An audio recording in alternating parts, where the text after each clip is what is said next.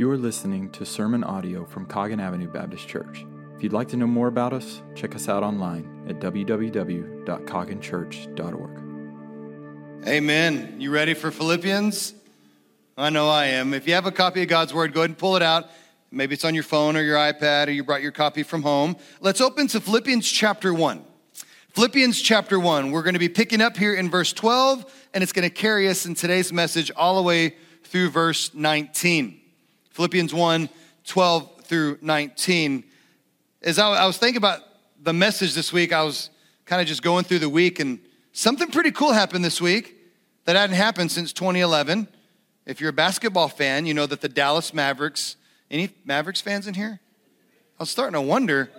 The Mavericks finally, right, finished out a playoff series for the first time since 2011 where they won the NBA championship. And Daniel and I, we were in the office, and he's a He's a big time Mavs fan. We were kind of just discussing that and remembering that 2011 season. Do you remember when they faced the Miami Heat and those finals, that final series, and what an overwhelming thing that was, and how, how big of a deal it was? Do you remember the Miami Heat that year?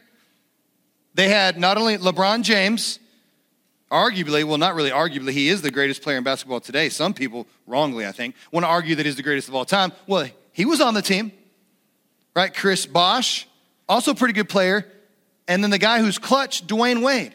It was really the first super team. We thought, oh, they're, they're definitely going to win. Well, us Mavericks fans weren't convinced of that. But here they were, facing the Dallas Mavericks, who had an aging seven foot German. Dirk Nowitzki. That's, I mean, they had some more players, but it wasn't a super team.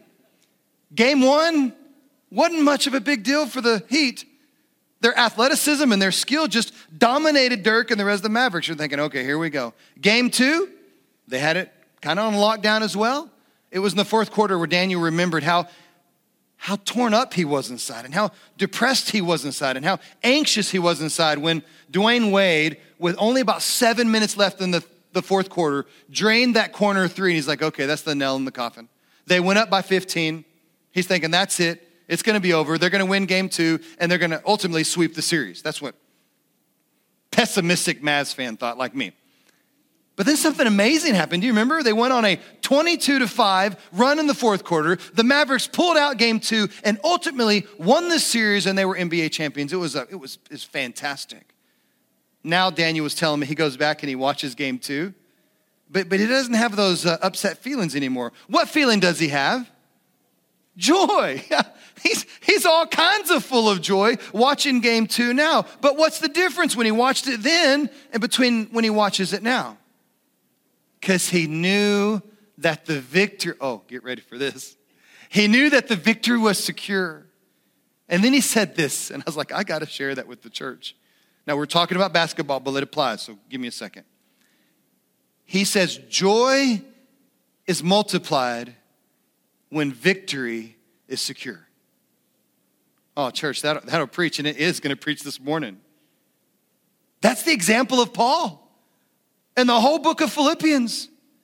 Yes, he was in prison. Yes, in this chapter, we learn that people didn't like him very much. Probably never happened to you.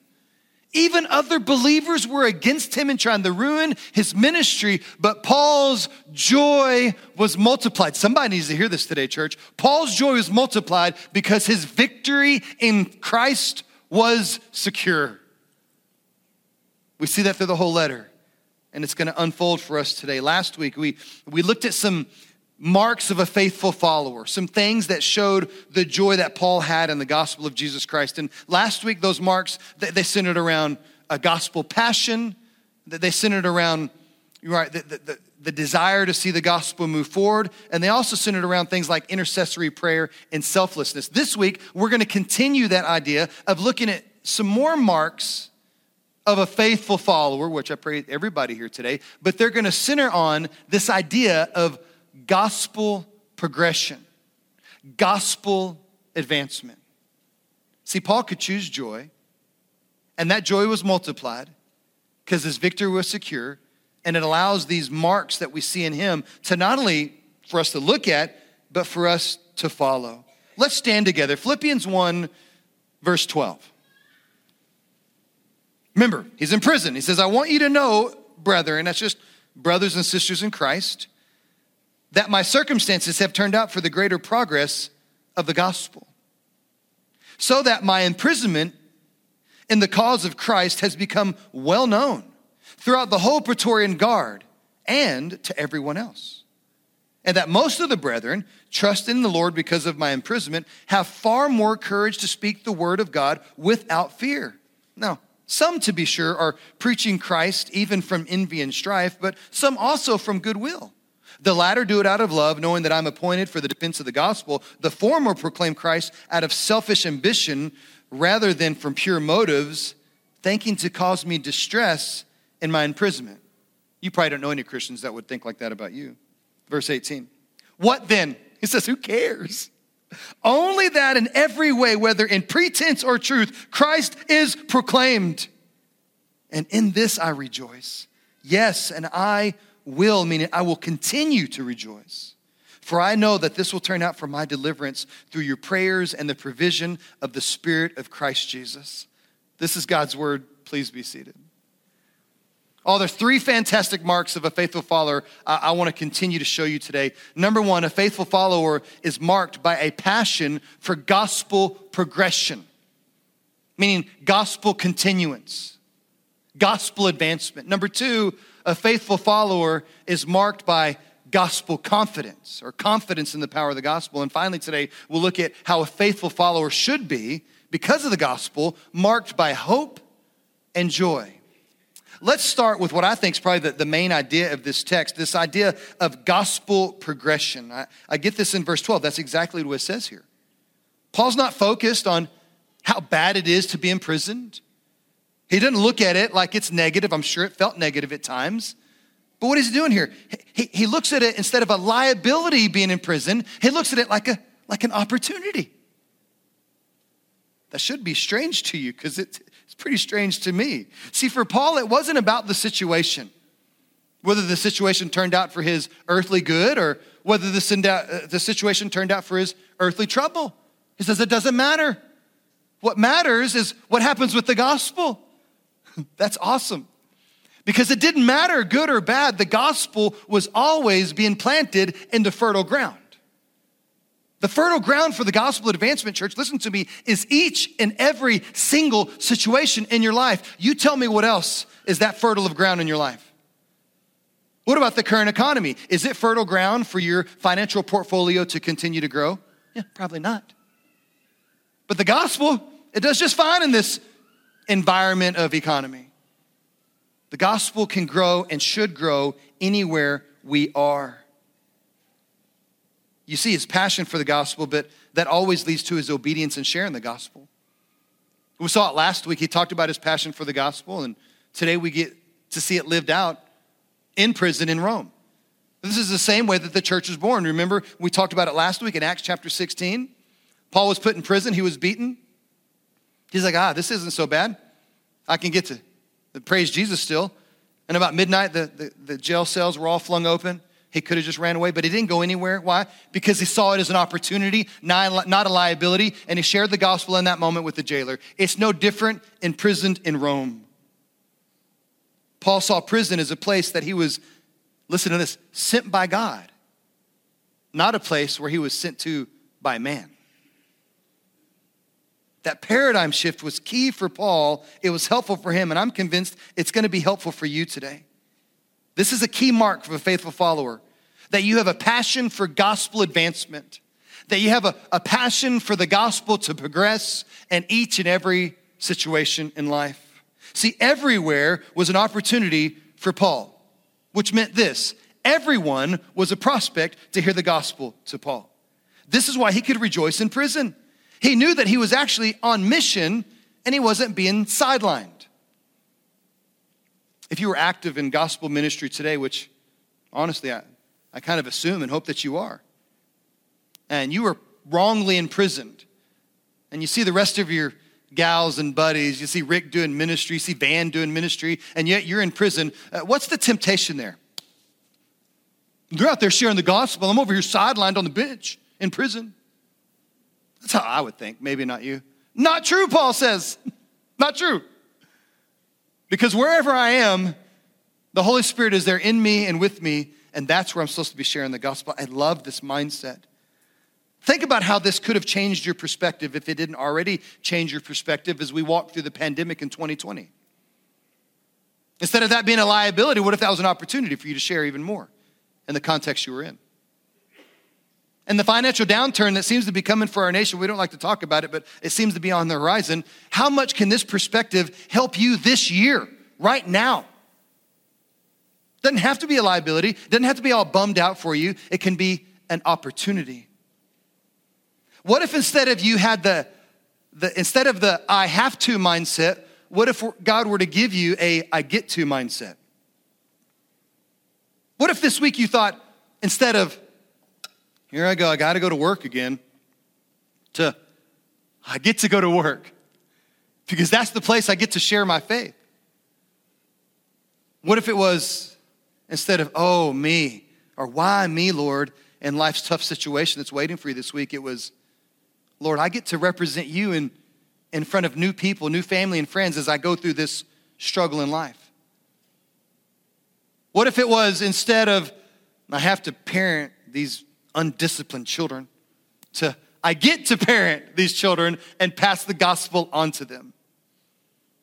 I, I get to go to school to share my faith in front of my friends, not, really? You got to wake me up to go to school again today? It's a paradigm shift that's available to you if you would just choose it, which I think should be available, and you should be using this paradigm shift in every part of your life. Seeing every situation in life as an opportunity to bring glory to God through the proclamation of the gospel. I think it's a game changer, church and you proclaim the gospel in both word and deed, meaning you proclaim the gospel in your life action and you proclaim the gospel with the words that you speak. Now, depending on your personality, you're going to want into you're going to want to lean into one over the other. If you're kind of shy and you don't like really talking in front of people, you're going to want to say things like, "Well, I preach the gospel with my life and I use words if necessary." Anybody ever heard that? I'm not mad at that, but that's not exactly true. the gospel does take words, but if you're, you, you, know, you're more bold and you, you love talking all the time, you love sharing your faith, you may be like, I, I need to focus on sharing the gospel and my, my life doesn't really matter in how I live it. No, it's a both and, it's not an either or. It's both and everywhere you go in every situation that you're in. It's kind of pitiful to admit it, but I myself sometimes look at life like this. I, I can fall into the I have to mindset instead of the I get to attitude. And therefore, I lose focus and I don't share when I should. Instead, I, I end up making excuses. Here's some of them that I thought of this week I'm too tired, I'm too busy, I'm too afraid. I don't know enough. I'm worried I will offend somebody. But again, they're just excuses. You don't have to be an evangelist to share the gospel, you just have to be willing. And your willingness comes from the right mindset. And the right mindset, the proper perspective is I get to, not I have to, share the gospel. Paul had this mindset and he shared it everywhere he went. Look at the results. In verse 12, he says, Even the Praetorian Guard, the elite soldiers of, of the emperor, heard about it. He says, my circumstances have turned out for the greater progress of the gospel. In verse 13, he says, So that my imprisonment in the cause of Christ has become well known throughout the whole Praetorian Guard and to everyone else. This particular group of people is not an ordinary group of soldiers or prison guards. They, they were like the special forces for the emperor. They, they were in charge of protecting him personally. They, they could be a pretty massive amount of men, by the way. Although they were elite, they, they numbered anywhere between 500 and 1,000 per what they called cohorts. And if you consider the fact that at most there were nine cohorts, that means there could be up to 9,000 of these Praetorian guards. All of them, Paul said, know that I'm in the gospel for the cause of Christ. Now, you can do a whole study of the Praetorian Guard and you're, you're going to love it. It's going to be exciting. But the thing that gets me the most excited, the most amazing thing to me, is that they had such a level of influence by their position and their number. And this one guy, this, this one Jewish man who's following the Savior who died on a cross, has influence over all of them. Paul didn't miss it. He saw it, he leveraged it, and he took advantage of it. How did this happen? Have you ever wondered that? How? How was Paul given such favor? Well, I think that's the right word God's favor. But here's the other thing he just shared the gospel with anybody he ran into and everywhere he went. He was always, as we like to say, running his mouth. Except, unlike me, sometimes that was productive. He was always looking for a pathway in the speaking that he was doing to lead people to the gospel. Speaking of Praetorian Guard, it's a, it's a pretty cool timing issue that I get to bring up this morning. As you know, this month we're starting that missions giving emphasis called Missions 1 8, and that's supporting uh, North American church planting. What's even blowing my mind is that we actually are directly supporting a couple named Jared and Jen Huntley, who are North American missionaries doing church planting under a project called, get this, the Praetorian Project. Which means that as they're focusing on their church planning, that they're focusing on planting churches among some of America's most elite heroes. You're going to love this if you're a Marine. That They're focused on bases that are close to the Marines. And so they've had a lot of success in this. They've, they've planted churches next to Marine bases in California and North Carolina and Okinawa and Japan.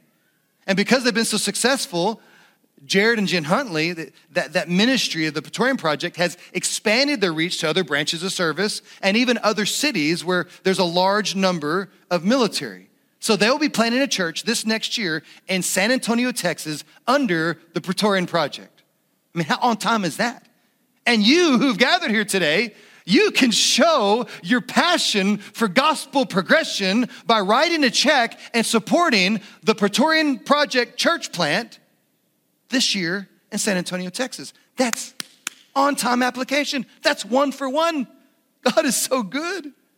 20% of everything that we're going to collect in this Missions 1 8 offering is going to go directly to Jared and Jen Huntley working underneath the Praetorian Project. And just the timing of that with this text makes me go, God, God, you're good. We didn't know that when we started planning this series, but God knew that as we're delivering this sermon today. Praise Him for that. But I don't want you to just, I do want you to think about giving to Missions 1 8, but I don't want you to think I can show my passion for gospel progression just by giving. Yes, you can and you should, but like I prayed earlier, you should also show your passion for gospel progression, like Paul, by sharing in the context that you're in, in your school, in your home, in your neighborhood, at your workplace. For Paul, the result was not only the Praetorian Guard got to hear about Jesus, but then he says, so did everyone else. Who was everyone else? I don't know. Probably anybody that Paul could get to listen long enough to share the gospel with them. But it also continues. Look at verse 14. He says, Not only is the gospel advancing among everybody that I t- speak to, particularly the Praetorian Guard, but he says, Most of the brothers, meaning the brothers in Christ, have been encouraged to speak the word of God more courageously and fearlessly because of my imprisonment. I don't know about you, but that's pretty counterintuitive. Then instead of Paul feeling like he wasn't advancing the gospel in prison, he thinks, no, because I'm in prison, I'm able to share the gospel more and more. And it just reminded me listen, Todd, if, if Paul can share the gospel in the toughest of circumstances and have that right mindset, so can you. And what I mean by that, not so can I, but so can you. The question is, are you? Paul could have been distracted by prison, by pain, by suffering, but instead he was encouraged. And his joy was multiplied because his victory in the gospel was secure. Therefore, his life was marked by a passion for gospel progression. Have you ever been distracted by a tough situation in your life that you didn't share the gospel? It can happen, right? It happens to me. That, that when you're in the moment, when you're in that tough circumstance or that tough situation, I don't know about you, but I sometimes just focus on how do I get out of this situation. Very rarely do I think, how do I leverage this situation to get the gospel to other people? God did this in me one time. I, I've already told you my mother battled this disease called multiple sclerosis.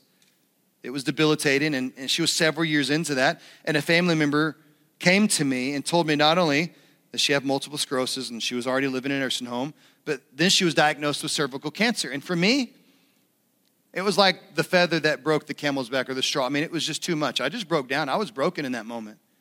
But what's interesting is in that moment, in that season, where I was in this severe pain and this broken moment of considering my mom's soon death, it was in that moment that God showed me somebody that was also broken that needed to hear the gospel. Now, what did I want to do in my flesh? I wanted to say, Are you kidding me? I'm trying to focus on the pain right now. I'm just trying to process this. But it was in that moment that God asked me to leverage that situation to speak out of my brokenness, listen to me, into the brokenness of somebody else.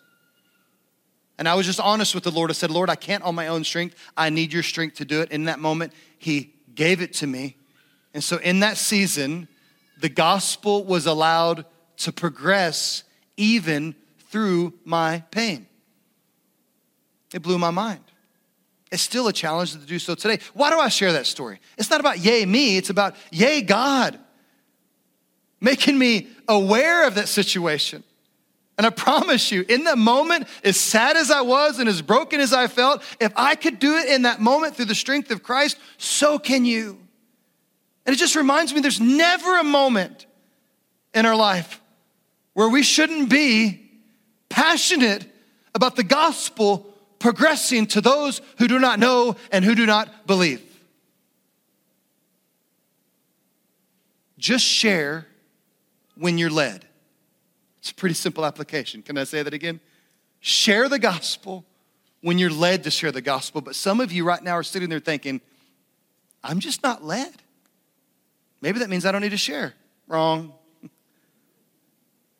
Pastor, I, maybe I'm just not meant to share the gospel because I don't have that fire that you're talking about. Wrong. Here's what I want you to do. If you're sitting here today and you lack the passion to share, or you don't feel led, or however you want to put it, if you don't have that fire, here's the only application I want you to take pray. And I want you to pray at a specific time. At 10:02, you can choose morning or evening or both. At 10:02, I want you to pray. Why 1002, Todd? Well, because it reminds me of Luke 10:2. Let's look at that verse together. Jesus says in Luke 10:2 that the harvest is plentiful, but the laborers are few. Therefore, beseech, that just means to pray to the Lord of the harvest to send out laborers into his harvest field. And so, if you're lacking being led, if you're lacking the fire at 1002 every day i want you to pray to the lord of the harvest that he wouldn't just in, in general send laborers into the harvest field but you pray that prayer every day at 1002 until the lord sends you that's my challenge because I don't read in scripture where there should be a season of your life, the highest of highs or the lowest of lows, where you should not be passionate about the gospel progressing to your neighbors and your friends. So if it's not there yet, the only solution is to pray. Not to be disobedient, but to pray. Until God gives you that passion and He sends you to that neighbor that you try to block out of your mind. He sends you to that family member that you try to avoid conversations with. He sends you to that mission field that you say that you'll never go. It's not about them, it's about you. The mark of a faithful follower is passion for gospel progression, but it's also, if you're going to be passionate about gospel progression, you also have to be passionate about the power of the gospel, confidence in the gospel's power. This is what Paul had. He says, I don't care how the gospel is spread. I'm just going to celebrate that the gospel has the power, not the conduit. He says, Some of these people that I know, they, they preach the gospel out of love for Jesus. He'll call that goodwill. Yet he says others preach out of envy and strife and a desire to derail me or to cause trouble for me. Paul says in verse 18, who cares? The important thing is in every way, whether from false motives, false motives or pure motives, that Christ is preached. And because of this, I will rejoice. Paul just wanted to see Jesus preach, church. Some people didn't like him. I'm sure some people were hateful to him because they were jealous of him. But their jealousy and their hurt and their pain did not deter his focus. I'm going to try to make this pretty simple because I think it could be complicated with what Paul's dealing with, we don't know the exact context. But I can't context. But I can ask you this: Have you ever been distracted by another person or a group of people, so much so that it kept you from sharing the gospel? Has your anger and your bitterness been so large against somebody else and their pettiness? Did you know Christians can be petty? I know. The best of us can. I've seen the, the, the, the, most humble and the best of followers of Christ do some of the craziest things out of a spirit of competition and jealousy. You've heard of it too. How do you think church splits happen? Christians can be messed up as well. Have you ever let that be a distraction to you? Either in your anger towards them, or how about this? not agreeing with the way that they're doing it. I know some ministries that exist in America today that their whole focus is to find other preachers and other churches that are doing it wrong, make blogs and videos about how bad they're doing it to the point where they're not sharing the gospel themselves. I ask you, does that make any sense at all? I get it. We need to have theological conviction and we need to speak the truth. And when it's not there, we need to say so. But sometimes God's got to remind me, Todd, you got to keep your eye on the prize. Todd, you got to drive in your lane. You don't pastor that church. Those aren't your people. Can you warn? Yes. Can you help others stay focused? Yes. But your main task is to get yourself and these people that you lead to preach the gospel. Sometimes people can hurt you, and other Christians can be so petty against you that it distracts you. I think the point is, Paul was not distracted. He didn't spend a lot of time what I would call with sideways energy. I spend so much time chasing this problem or being mad at this person or look at this ministry over here. They're not doing baptism right. And then and I go back over here. What am I not doing? I'm not moving forward and I'm not preaching the gospel. Paul says, stay focused. I've been so frustrated hearing stories about how we tried to, you know, plant little American Baptist churches with all our traditions and tap, trappings and, and some of the craziest places all over the world the, probably the craziest picture I saw was this, this house church. It was on a boat, but it looked like an American church. I mean, I'm talking white church, cross on the steeple, and the pastor's out there, 100 degree weather, maybe 110, 100% humidity, and there he was with his Bible all suited up. And I would think, how much sense does that make? Not very much. Did it last very long? No. We've learned that we got to stay focused on the gospel and let the heavy lifting be done by the gospel and the word of God so we can teach people to love God, love others, and make disciples. But at the same time, God convicted me on that and said, Is the gospel being preached? Yes. Do you agree? No. But don't let it distract you. Here's the thing you don't have to be petty. Can I give you that piece of information, first of all? You don't have to be one of those Christians that's petty, and you don't have to be the one that does it wrong either. But you also don't have to be distracted when others don't do it right. Stay focused, church, because the gospel is what has the power, not the conduit.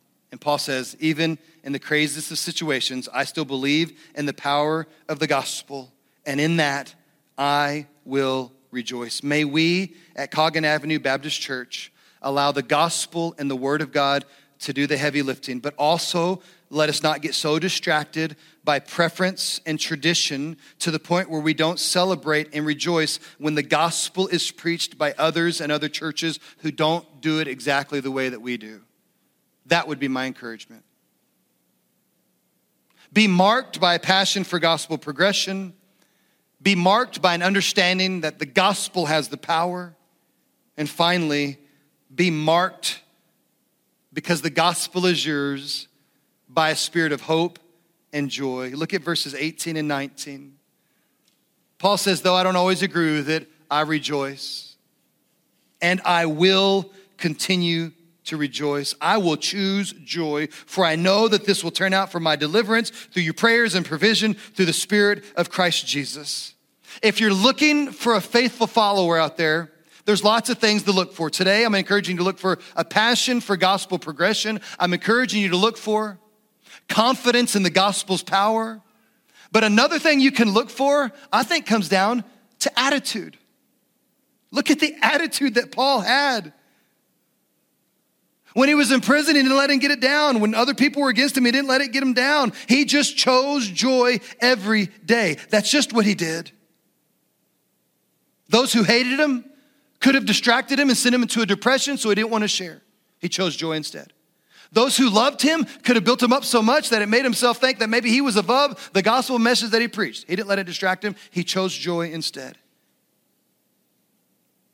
Every day you wake up, church, you have a choice. And how you will think, and how you respond, and how you treat others. All those choices, they reveal and represent Christ to the world. You know this, but it's worthy of repeating. You are an ambassador. You are a representative of Christ. Your attitude matters. You'll either be a good or a bad representation, but the choice every day is yours. Let me encourage you. By the power of the Spirit and the example of Paul, choose joy. For this represents Christ well. He never lost hope, Paul did. Neither did Christ. He always chose joy and he constantly shared the gospel and trusted in its power. So, where, as we close this morning, is your focus? When you walked in here today, what was consuming your mind? Was it life circumstances? I don't know what they are. Then, the most important question what will be your focus when you open those doors at all the exits and you leave? Will it still be life circumstances? Or will it be gospel progression, gospel power, and hope and joy for the world to see? The choice is obvious. Let's pray and commit to it together. Lord, Holy Spirit, I pray that you would do your work in us today.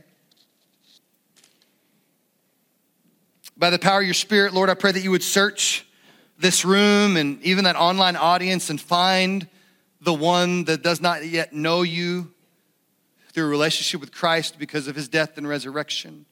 And you'd bring conviction and conversion.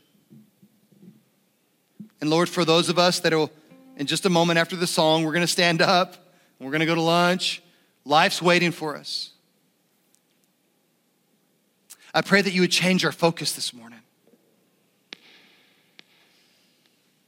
not to be on life circumstances, whether good or bad, but on you and the power of the gospel.